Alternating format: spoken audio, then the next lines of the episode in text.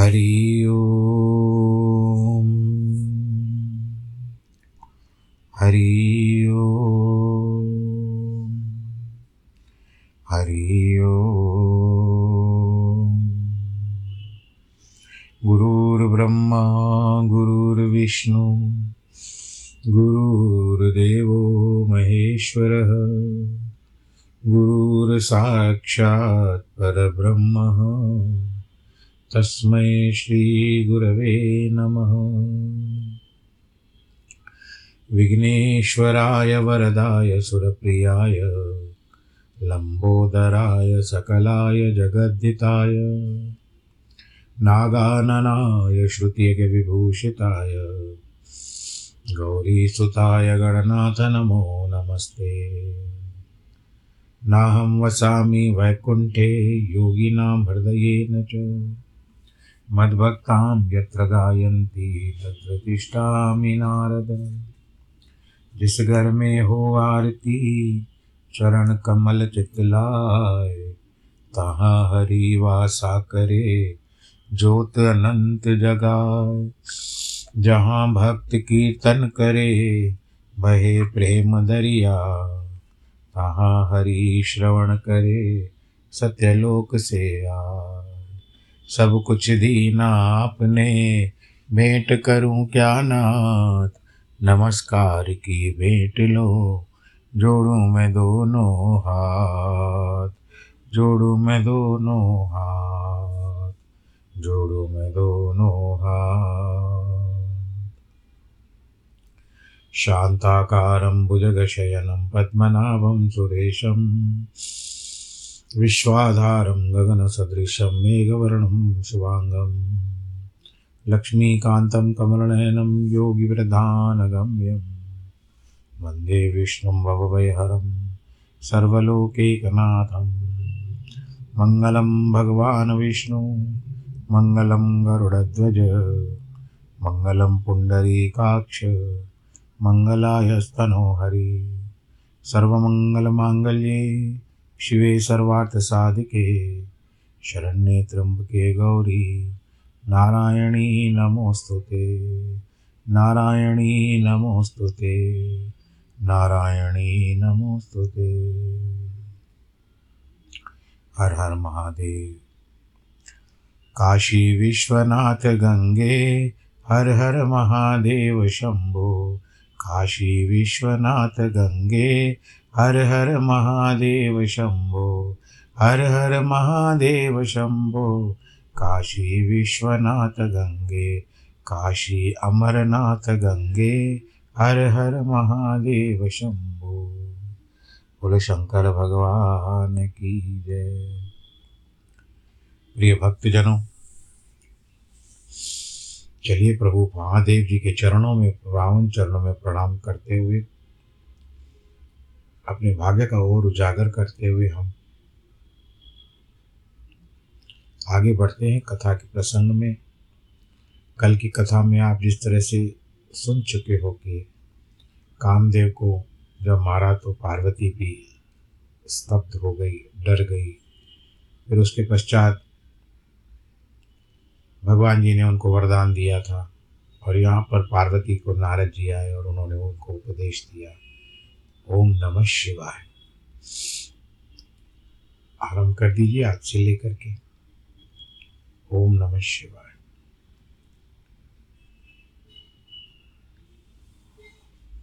ब्रह्मा जी अब कहते हैं, अपने पुत्र नारद को ही बताते हैं।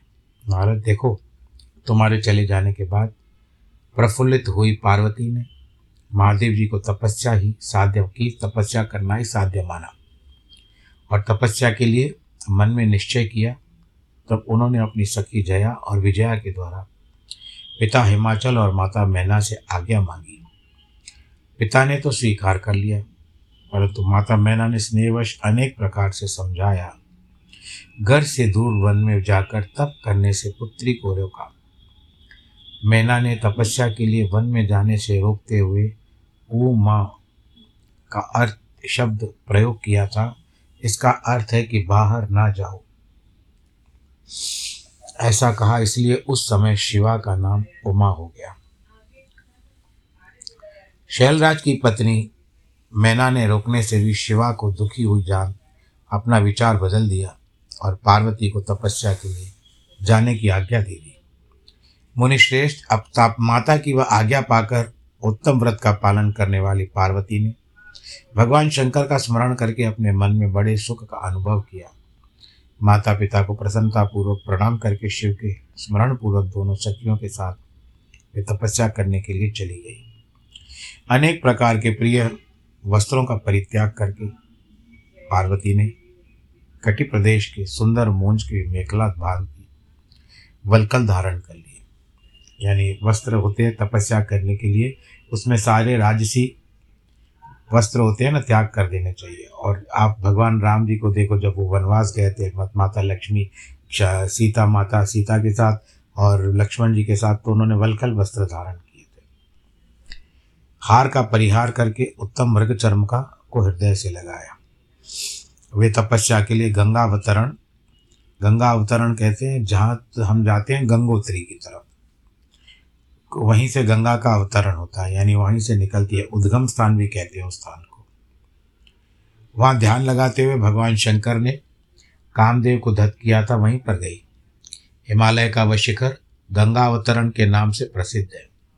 वैसे तो माना जाओ तो गंगा भी भगवान ये हिमाचल की पुत्री ही है, क्योंकि वहीं से उसका उद्गम होता है। वहीं परम उत्तम श्रृंग तीर्थ में पार्वती ने तपस्या प्रारंभ की। गौरी के तप करने से ही उसका गौरी शिखर नाम हो गया। मुने, शिवा ने अपने तप की परीक्षा के लिए वहाँ बहुत से सुंदर एवं पवित्र वृक्ष भी लगाए, जो फल देने वाले थे। आज पता नहीं वो वृक्ष होंगे अथवा नहीं। ये भी मेरा भी अनुमान है। सुंदरी पार्वती ने पहले भूमि शुद्ध करके वहाँ एक वेदी का निर्माण किया। तदंतर ऐसी तपस्या आरंभ की। जो मुनियों के लिए भी दुष्कर थी। वे मन सहित संपूर्ण इंद्रियों को शीघ्र ही काबू में करके उस वेदी पर उच्च कोटि की तपस्या करने लगी। जो मंत्र आपको बताया, वही ओम नमः शिवाय। ग्रीष्म ऋतु में अपने चारों ओर दिन रात आग जलाए, रखकर वे बीच में बैठती, निरंतर पंचाक्षर मंत्र का जप करती थी। वर्षा ऋतु में वेदी पर सुस्थिर आसन में बैठकर अथवा किसी पत्थर की चट्टान पर आसन लगाकर निरंतर वर्षा की जलधारा से भीगती रहती थी। ये तपस्या करने का एक तरीका है। गर्मी में तप, तपना चाहिए। वर्षा में भीगना चाहिए। शीतकाल में निराहार रखकर भगवान शंकर जी के भजन में तत्पर सदा शीत जल के भीतर ही खड़ी रहती थी। इसी को तपस्या कहते हैं। अपने शरीर को तपाए, भले ठंडे तरह से या गर्म उष्ण से, उष्णता से या ठंडे से। रात भर बर्फ़ की चट्टानों में बैठा करती थी। इस प्रकार देखो, भगवान भोलेनाथ को पाने के लिए क्या क्या नहीं करना पड़ता है। माता पार्वती भी कर रही और हम थोड़ी देर की पूजा के बाद ही उग जाते हैं। और कितना समय लगेगा? बात होती है पंडित जी की। पंडित जी की बात क्या होती है? ब्याह समय होता है, बच्चे अपने हिसाब से चलते हैं। कितना भी समय निकलवा लो, आज के समय में ऐसा है। पुराने समय की बात अलग थी कि समय पे पहुँच जाती थी, समय पर ब्याह हो जाता। आज बिल्कुल विपरीत हो चुका है। आज बच्चे अपने समय से पहुँचते हैं और उसके बाद अपना बारात बारात का भी जो कार्य होता है, नृत्य, नृत्यांगना जो भी है, तत्पश्चात फिर होता है। आती है बात आखिरी में पंडित जी की, पंडित जी कितनी देर लगेगी? थोड़ा सा जल्दी करा दीजिए, मेहमान लौट जाएँगे। इतनी देर जब नाच रहे थे तब पंडित जी याद नहीं थे। समय याद नहीं था। अब पंडित जी के कराने के बाद ही सब लोग लौट जाएँगे, ऐसी बात होती है। जल्दी जल्दी कराइए, जल्दी जल्दी कराइए। तो चलन चल पड़ा है, कुछ नहीं कर सकते। इसको हम लोग लौटा भी नहीं सकते। खाली एक गाना याद आता है, कोई लौटा दे मेरे बीते हुए दिन। बस वही आता है। चलिए, इस तरह से ये तो सांसारिक बातें हुई। माता उमा जो है बैठी हुई है पर, पर्वत पर बैठी है। पंचाक्षर मंत्र में संलग्न हो चुकी थी उसको और कोई नहीं सोचता शिव का ध्यान करती रहती थी। प्रतिदिन अवकाश मिलने पर सखियों के साथ अपने लगाए हुए वृक्षों को भी प्रसन्नतापूर्वक सींचती वहाँ पधारे हुए अतिथि का आतिथ्य सत्कार भी करती थी। ऐसा नहीं कि सारा समय तपस्या होता कुछ कुछ समय निकाल थी थोड़ा यहाँ पर आँगन वांगन देखने के लिए पेड़ पौधों को जल देने के लिए सींचने के लिए। शुद्ध चित्त वाली पार्वती ने प्रचंड आंधी के कड़ा, आंधी, कड़ाके की सर्दी, अनेक प्रकार की वर्षा तथा दुस्सह धूप का भी सेवन किया। उसके ऊपर वहाँ नाना प्रकार के दुख आए, परंतु उन्होंने उस सबको कुछ नहीं गिना। वे केवल शिव को मन लगाकर वहाँ सिर भाव में बैठी रहती थी। उनका पहला वर्ष फलाहार से बीता। दूसरा वर्ष उन्होंने केवल पत्ते चबाकर किए। इस तरह तपस्या करती हुई देवी पार्वती ने क्रमशः असंख्य वर्ष व्यतीत किए। उसके बाद हेमवान की पुत्री शिवा देवी पत्ते खाना भी छोड़कर सर्वथा निराहार रहने लगी और तपस्या में उनका अनुराग बढ़ता गया। हिमाचल की पुत्री ने शिवा ने भोजन के लिए पर्ण का भी त्याग कर दिया। पर्ण कहते हैं पत्ते को। इसीलिए देवताओं ने नाम, उनका नाम उस समय अपर्णा रखा। अपर्णा, यानी बिना पत्ते इसके बाद पार्वती भगवान शिव के स्मरण पूर्वक एक पैर से खड़ी होकर पंचाक्षर मंत्र का जप करती हुई भारी तपस्या करने लगी। उनके अंग चीर और वलकल से ढके थे। वे मस्तक पर जटाओं के समूह को धारण किए रहती थी। इसी प्रकार शिव के चिंतन में लगी हुई पार्वती ने अपनी तपस्या के द्वारा मुनियों को जीत लिया। उस तपोवन में महेश्वर के चिंतन पूर्वक तपस्या करती हुई काली के तीन हज़ार वर्ष बीत गए बोलो शंकर भगवान की गए, उमा महेश्वर भगवान की गए। उसके बाद महादेव जी ने साठ हज़ार वर्षों तक तप तप किया था वहाँ पर। स्थान पर क्षण भर ठहर कर शिवा देवी ने इस प्रकार चिंता की, क्या महादेव जी इस समय यह नहीं जानते? उनके लिए नियमों के पालन करने में तत्पर हो तपस्या कर रही फिर क्या कारण है कि इतने दीर्घ काल की तपस्या में लगी हुई मुझ सेविका के पास भी नहीं आ रहे हैं। लोक में, वेद में और मुनियों के द्वारा सदा गिरीश जी की महिमा का गान किया जाता है। सब यही कहते हैं, भगवान शंकर सर्वज्ञ है, सर्वात्मा है, सर्वदर्शी है, समस्त ऐश्वर्यों के दाता है, दिव्य है, शक्ति संपन्न है। सबके मनोभाव को भी समझने वाले हैं। भक्तों को उनकी अभिष्ट वस्तु भी देने वाले हैं। सदा समस्त क्लेशों का निवारण करने वाले, यदि मैं समस्त कामनाओं का परित्याग करके भगवान वृषभ ध्वज के अनुरक्त हुई हूँ तो वे कल्याणकारी भगवान शिव आकर मुझ पर प्रसन्न क्यों नहीं होते? बोले बाबा, प्रसन्न हो जाइए। यदि मैंने नार तंत्रोक्त शिव पंचाक्षर मंत्र का सदा उत्तम भक्ति से विधि पूर्वक जप किया, यदि मैंने सर्वेश्वर शिव भक्ति, शिव की भक्ति से युक्त एवं निराकार हो भगवान शिव मुझ पर प्रसन्न हो जाए चिंतन करती हुई जटावलकल धारिणी निर्विकारी, निर्विकारा पार्वती मुँह नीचे किए सुदीर्घ काल तक तपस्या करती रही। उन्होंने ऐसी तपस्या की जो मुनियों के लिए भी दुष्कर हो गई थी। वहाँ उस तपस्या का स्मरण करके पुरुषों को बड़ा विस्मय हुआ। पार्वती की तपस्या को दूसरा प्रभाव पड़ा था। उसे भी सुनो, जगदम्बा पार्वती का महान तप परम आश्चर्यजनक था। जो स्वभावतः एक दूसरे के विरोधी थे, ऐसे प्राणी भी उस आश्रम के पास आकर के, उनकी तपस्या के प्रभाव से विरोध रहित हो जाते थे। वहाँ के स्पंदन ही ऐसा था, वहाँ का वाइब्रेशन ही ऐसा था। दो अगर दुश्मन भी आ जाते थे, वह आपस में मिल जाते थे, उनकी भेंट हो जाती थी और मित्र बन जाते थे। पहले समय में ऋषि मुनियों के आश्रम ऐसे होते थे। विपरीत जानवर होते हैं ना, पशु वो आपस में मिलजुल करके रहते थे। सिंह और गौ आदि सदा रागादि दोषों से युक्त, संयुक्त होने पर भी पशु भी पार्वती के तपस्या से वहाँ पर कोई बाधा नहीं पहुँचाते थे। इनके अतिरिक्त जो स्वभावतः एक दूसरे के वैरी है, वे चूहे, बिल्ली आदि, एक दूसरे दूसरे दूसरे जीव भी उस आश्रम पर कभी रोष आदि सब विकारों को त्याग देते थे। और सदा वृक्षों में सदा फल लगे रहते थे। बांति बांति के तृण और विचित्र पुष्प उस वन की शोभा बढ़ाते थे।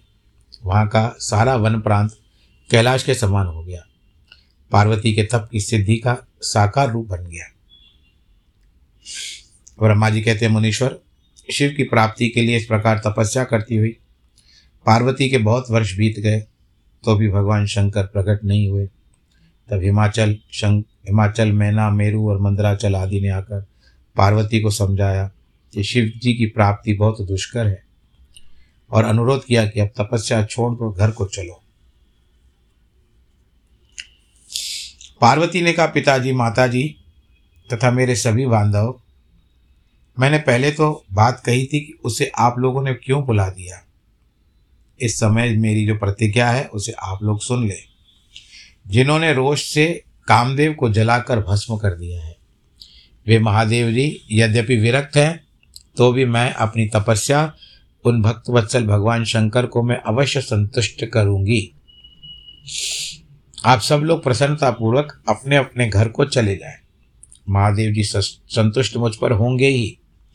इसमें अन्यथा विचार की आवश्यकता ही नहीं है। जिन्होंने कामदेव को जलाया है, जिन्होंने इस पर्वत को वन को भी जलाकर भस्म कर दिया है। उन भगवान शंकर को मैं केवल तपस्या से यहीं बुलाऊँगी। महाभागगण, आप ये जान लें कि महान तपोबल से ही भगवान सदाशिव की सेवा सुलभ हो सकती है, सरल हो सकती है। यह मैं आप लोगों के लिए सत्य सत्य कहती हूँ। सुमधुर भाषण, यानी वाणी निकले तो मधुर आवाज़ आए। करने वाली पर्वत राजकुमारी शिवा जो है माता मेनका भाई मैनाक, पिता हिमालय और मंदराचल आदि से उपयुक्त बात कहकर शीघ्र ही चुप हो गई। शिवा के ऐसे कहने पर वे चतुर चालक पर्वत, गिरिराज सुमेरु आदि गिरिराज की बारंबार प्रशंसा कर, गिरिजा की प्रशंसा करते हुए अत्यंत विस्मित हो जाते थे। देखो, कैसे बोल रही आखिर अंततः लौट गए। क्या करते हैं? वो भी नहीं पर नहीं चलना है मुझे। मैं तपस्या कर रही हूँ। मनाया पर नहीं, उनको पाना था शिव शंकर को। सबके चले जाने के बाद सखियाँ तो वहीं पर थी। पार्वती मन में यथार्थ निश्चय करके पहले से भी अब अधिक उग्र तपस्या करने लगी और कठिन। देवताओं, असुरों, मनुष्यों और चराचर प्राणियों सहित समस्त त्रिलोकी की महती तपस्या से संतप्त हो उठी। यानी सारे विश्व में एक तपन काल शुरू हो गया। उनकी तपस्या इतनी फैल गई कि जिस तरह से गर्मी के समय में, ग्रीष्म ऋतु में सूर्य बहुत तेज से जलते हैं चलते हैं, ऋतु कितनी भीषण होती है उसी प्रकार इनके तप की जो हवा थी, तप का जो प्रभाव था, वो विश्व में फैल गया। उस समय समस्त देवता, असुर, यक्ष, किन्नर, चारण, सिद्ध, साध्य, मुनि, विद्याधर विद्याधर होते हैं ना, ये लोग इंद्र की सभा में संगीत बजाते हैं, गंधर्व गायन करते हैं अप्सराएँ नृत्य करती हैं और किन्नर भी होते हैं। जो आप लोग जानते हो। कई बार प्रसंग बता चुके हैं इस बात का। बड़े बड़े नाग, प्रजापति, गुह्यक तथा अन्य लोग महान से महान कष्ट में पड़ रहे, पड़ गए। ये क्या हो रहा है? बहुत वर्ष पहले बात है। उस समय मैं भी कॉलेज में पढ़ता था। एक दिन पता चला कि आकाश से एक स्काई लैब गिर रहा है। कहाँ गिरेगा? सब अनुमान लगा रहे थे। कोई कह रहा था यहाँ पर गिरेगा, कोई कह रहा था वहाँ पर गिर रहा। परंतु देखा तो किसी समुद्र में जा कर के गिरा। यही प्रभु की बड़ी महानता है कि उन्होंने विश्व को या जिस स्थान पर भी गिरता हो, उसको बहुत सारे नुकसान से बचा लिया। कितना डर समा जाता है।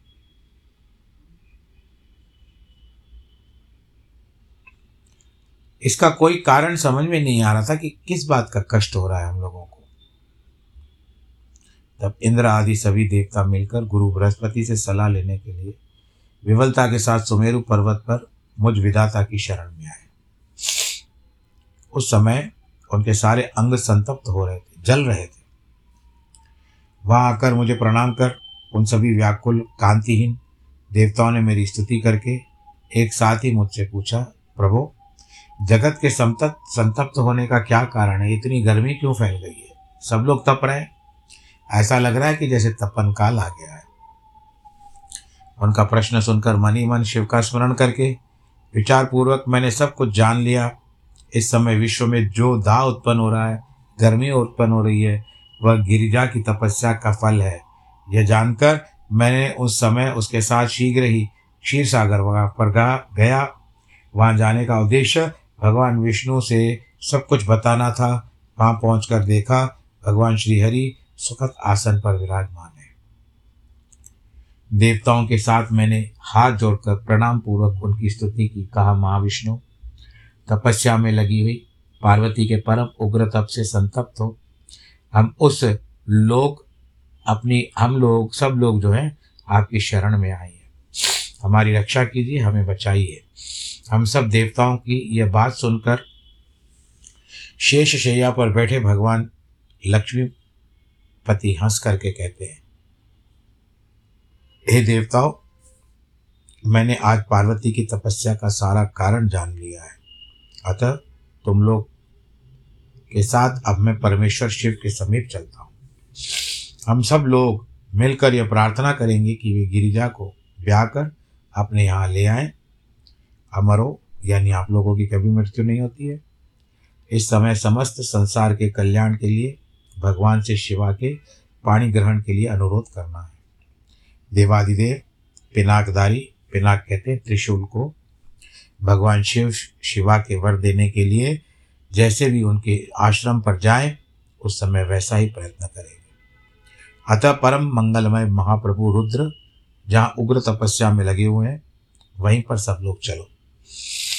भगवान विष्णु की बात सुनकर के समस्त देवता आदि, हठी, क्रोधी, जलाने के लिए उद्यत रहने वाले, प्रलयंकर, रुद्र के अत्यंत भयभीत होकर के कहते हैं, भगवान, जो महाभयंकर कालाग्नि के समान दीप्तमान और भयानक नेत्रों से युक्त है, उन रोष भरे महाप्रभु रुद्र के पास हम लोग नहीं जा सकेंगे, क्योंकि जैसे पहले उन्होंने कुपित होकर कामदेव को जला दिया था।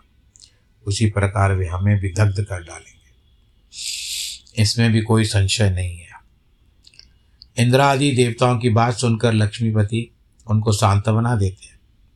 हरि कहते हैं, देवताओं, तुम सब लोग प्रेम और आदर के साथ मेरी बात सुनो। भगवान शिव देवताओं के स्वामी तथा उनके भय का नाश करने वाले हैं। वे तुम्हें नहीं दग्ध करेंगे। तुम सो लोग बड़े चतुर हो। अतः तुम्हें शंभु को कल्याणकारी मानकर हमारे साथ सबके उत्तम प्रभु उन महादेव जी की शरण में चलना चाहिए। भगवान शिव पुराण पुरुष है, सर्वेश्वर है, वर्णीय है, परात्पर है, तपस्वी है, परमात्मा स्वरूप है। अतः हमें उनकी शरण में अवश्य चलना चाहिए। बोलो, शंकर भगवान की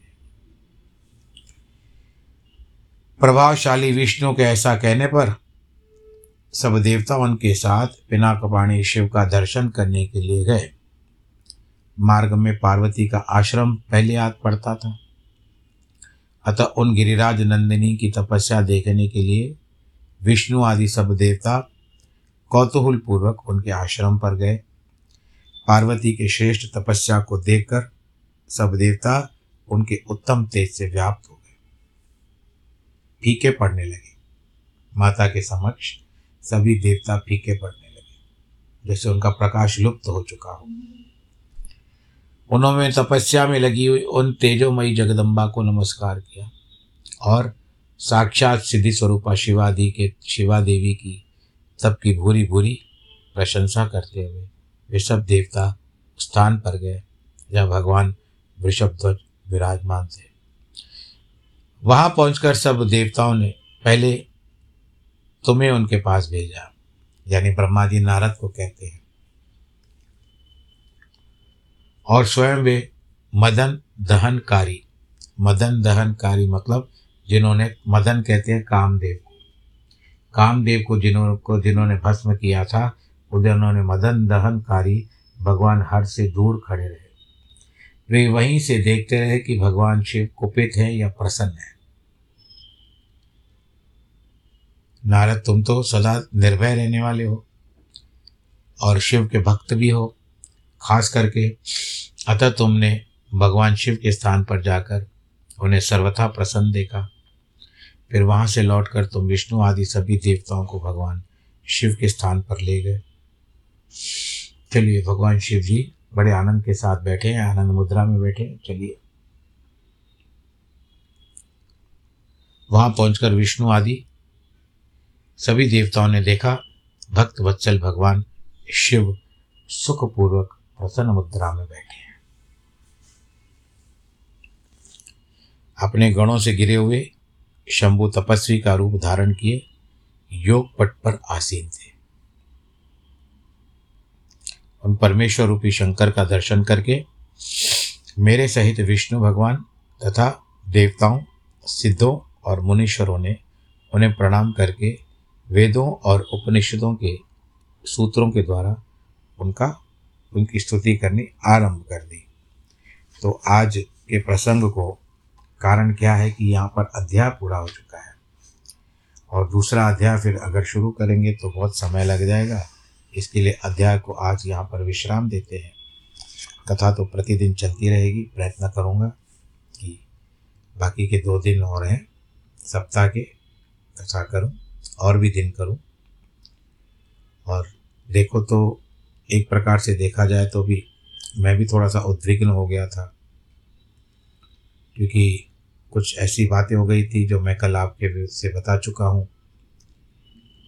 और कथा न करने के लिए भी मन थोड़ा सा अच्छा नहीं लगता था, क्योंकि अब मुझे भी आदत पड़ चुकी है। आपके साथ रहने की, आपको कथा सुनाने की। अब रह नहीं सकते। कहाँ से शुरू किया था?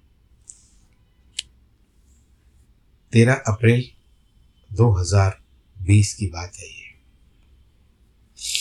आपसे फिर से वो जो स्मृति है उससे साझा कर रहा हूँ। तेरह अप्रैल बैसाखी के दिन 2020 जब सारे विश्व में लॉकडाउन हो चुका था, तालाबंदी हो चुकी थी। उस समय से लेकर के कथा को आरंभ किया है। पहले पहले श्रीमद् भगवत गीता, ज्ञान, उसके बाद रामायण, तत्पश्चात ऐसे बहुत सारी बातें आई, भागवत की कथा हुई, फिर चलते गए चलते गए चलते गए और आज यहाँ शिव पुराण पर पहुँच चुके हैं। आपने मेरा स्पॉटिफाई पर सब लोगों ने जो रैपअप आता है कि पिछले वर्ष में आपने यानी इस वर्ष में दिसंबर के महीने में रिपोर्ट आती है उस सबको देखा होगा। आप स्पॉटिफाई पर देखें क्योंकि भेज नहीं सकता हूँ। मैं ग्रुप में तो भेज सकता हूँ परंतु सारे सबको नहीं भेज सकता क्योंकि केवल इसमें आ, मेरी ध्वनि जाती है आवाज़ जाती है बाकी कोई इमेज नहीं जाती है। तो बस यही बात है। और उन्होंने भी बहुत प्रशंसा की है स्पॉटिफाई वालों ने भी एंकर पॉडकास्ट वालों ने भी बहुत प्रशंसा की है। और इसका सारा श्रेय आपको जाता है। इतने लोग आप अनुयायी हो। भगवान शंकर जी की या भगवान के प्रति आपकी आस्था, विश्वास, जो मेरे भी आस्था और विश्वास को बढ़ाती है इससे मैं निष्ठावान हो जाता हूँ। आनंद के साथ कथा करता हूँ। हृदय से कथा करता हूँ। ये भी समझ लीजिए कि मेरे पूर्व जन्म के कर्म हैं। कि सर्वप्रथम भगवान जी ने मुझे ब्राह्मण बनाया, पदवी दी और आध्यात्मिकता की ओर थोड़ा अग्रसर किया। परिपूर्ण तो कोई नहीं हो सकता परमात्मा को छोड़ करके, कुछ ना कुछ तो त्रुटियाँ हम लोगों में भी रह जाती होगी और सारा ज्ञान तो हम बटोर नहीं सकते, जितना आता है सामने बता देते हैं। तो कुछ कुछ शब्दों का जो आते हैं इसमें, उसका विवेचन कर लेता हूँ किसी किसी का नहीं आता है तो अंदाजे पे कह देता हूँ। कभी कभी यथार्थ हो जाती है कभी कभी नहीं भी होती है। तो यही नारायण जी भगवान की जो मेरे ऊपर कृपा हुई है, मैं वो कृपा चाहता हूँ कि मेरे साथ मेरे भक्तों के ऊपर भी बनी रहे। हरि और हर में कभी अंतर ना रखिएगा। हरि भी एक है, हर भी एक है। यदि आपने अंतर रखा तो वो ऐसा शास्त्रों में बताया जाता है कि वो नरक का भागी होता है। भेदभाव नहीं रखी है हरि और हर एक ही है। मैं भगे, भगवान हरि का नाम स्मरण करता रहता हूँ, परंतु भगवान शंकर जी को भी उतना ही मान सम्मान देता हूँ। कहता हूँ, यदि नारायण जी मेरे पिता हैं तो भगवान शंकर भोलेनाथ मेरे चाचा जी हैं। आप सबको जिनकी जन्मदिन वैवाहिक वर्षगांठ है, उनको बहुत बहुत बधाई। ईश्वर सबको सुखी रखे। नमो